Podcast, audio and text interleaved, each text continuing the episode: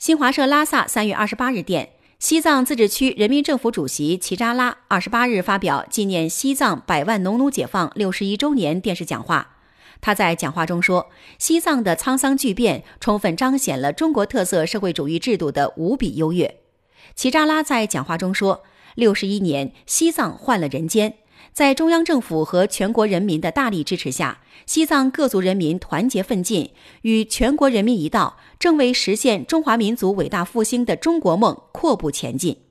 当前，我们要继续做好疫情防控各项工作，加快复工复产，保持经济社会发展良好势头。齐扎拉说。二零二零年，西藏将继续大力推动高质量发展，持续保障和改善民生，让世界屋脊天更蓝、山更绿、水更清、环境更美。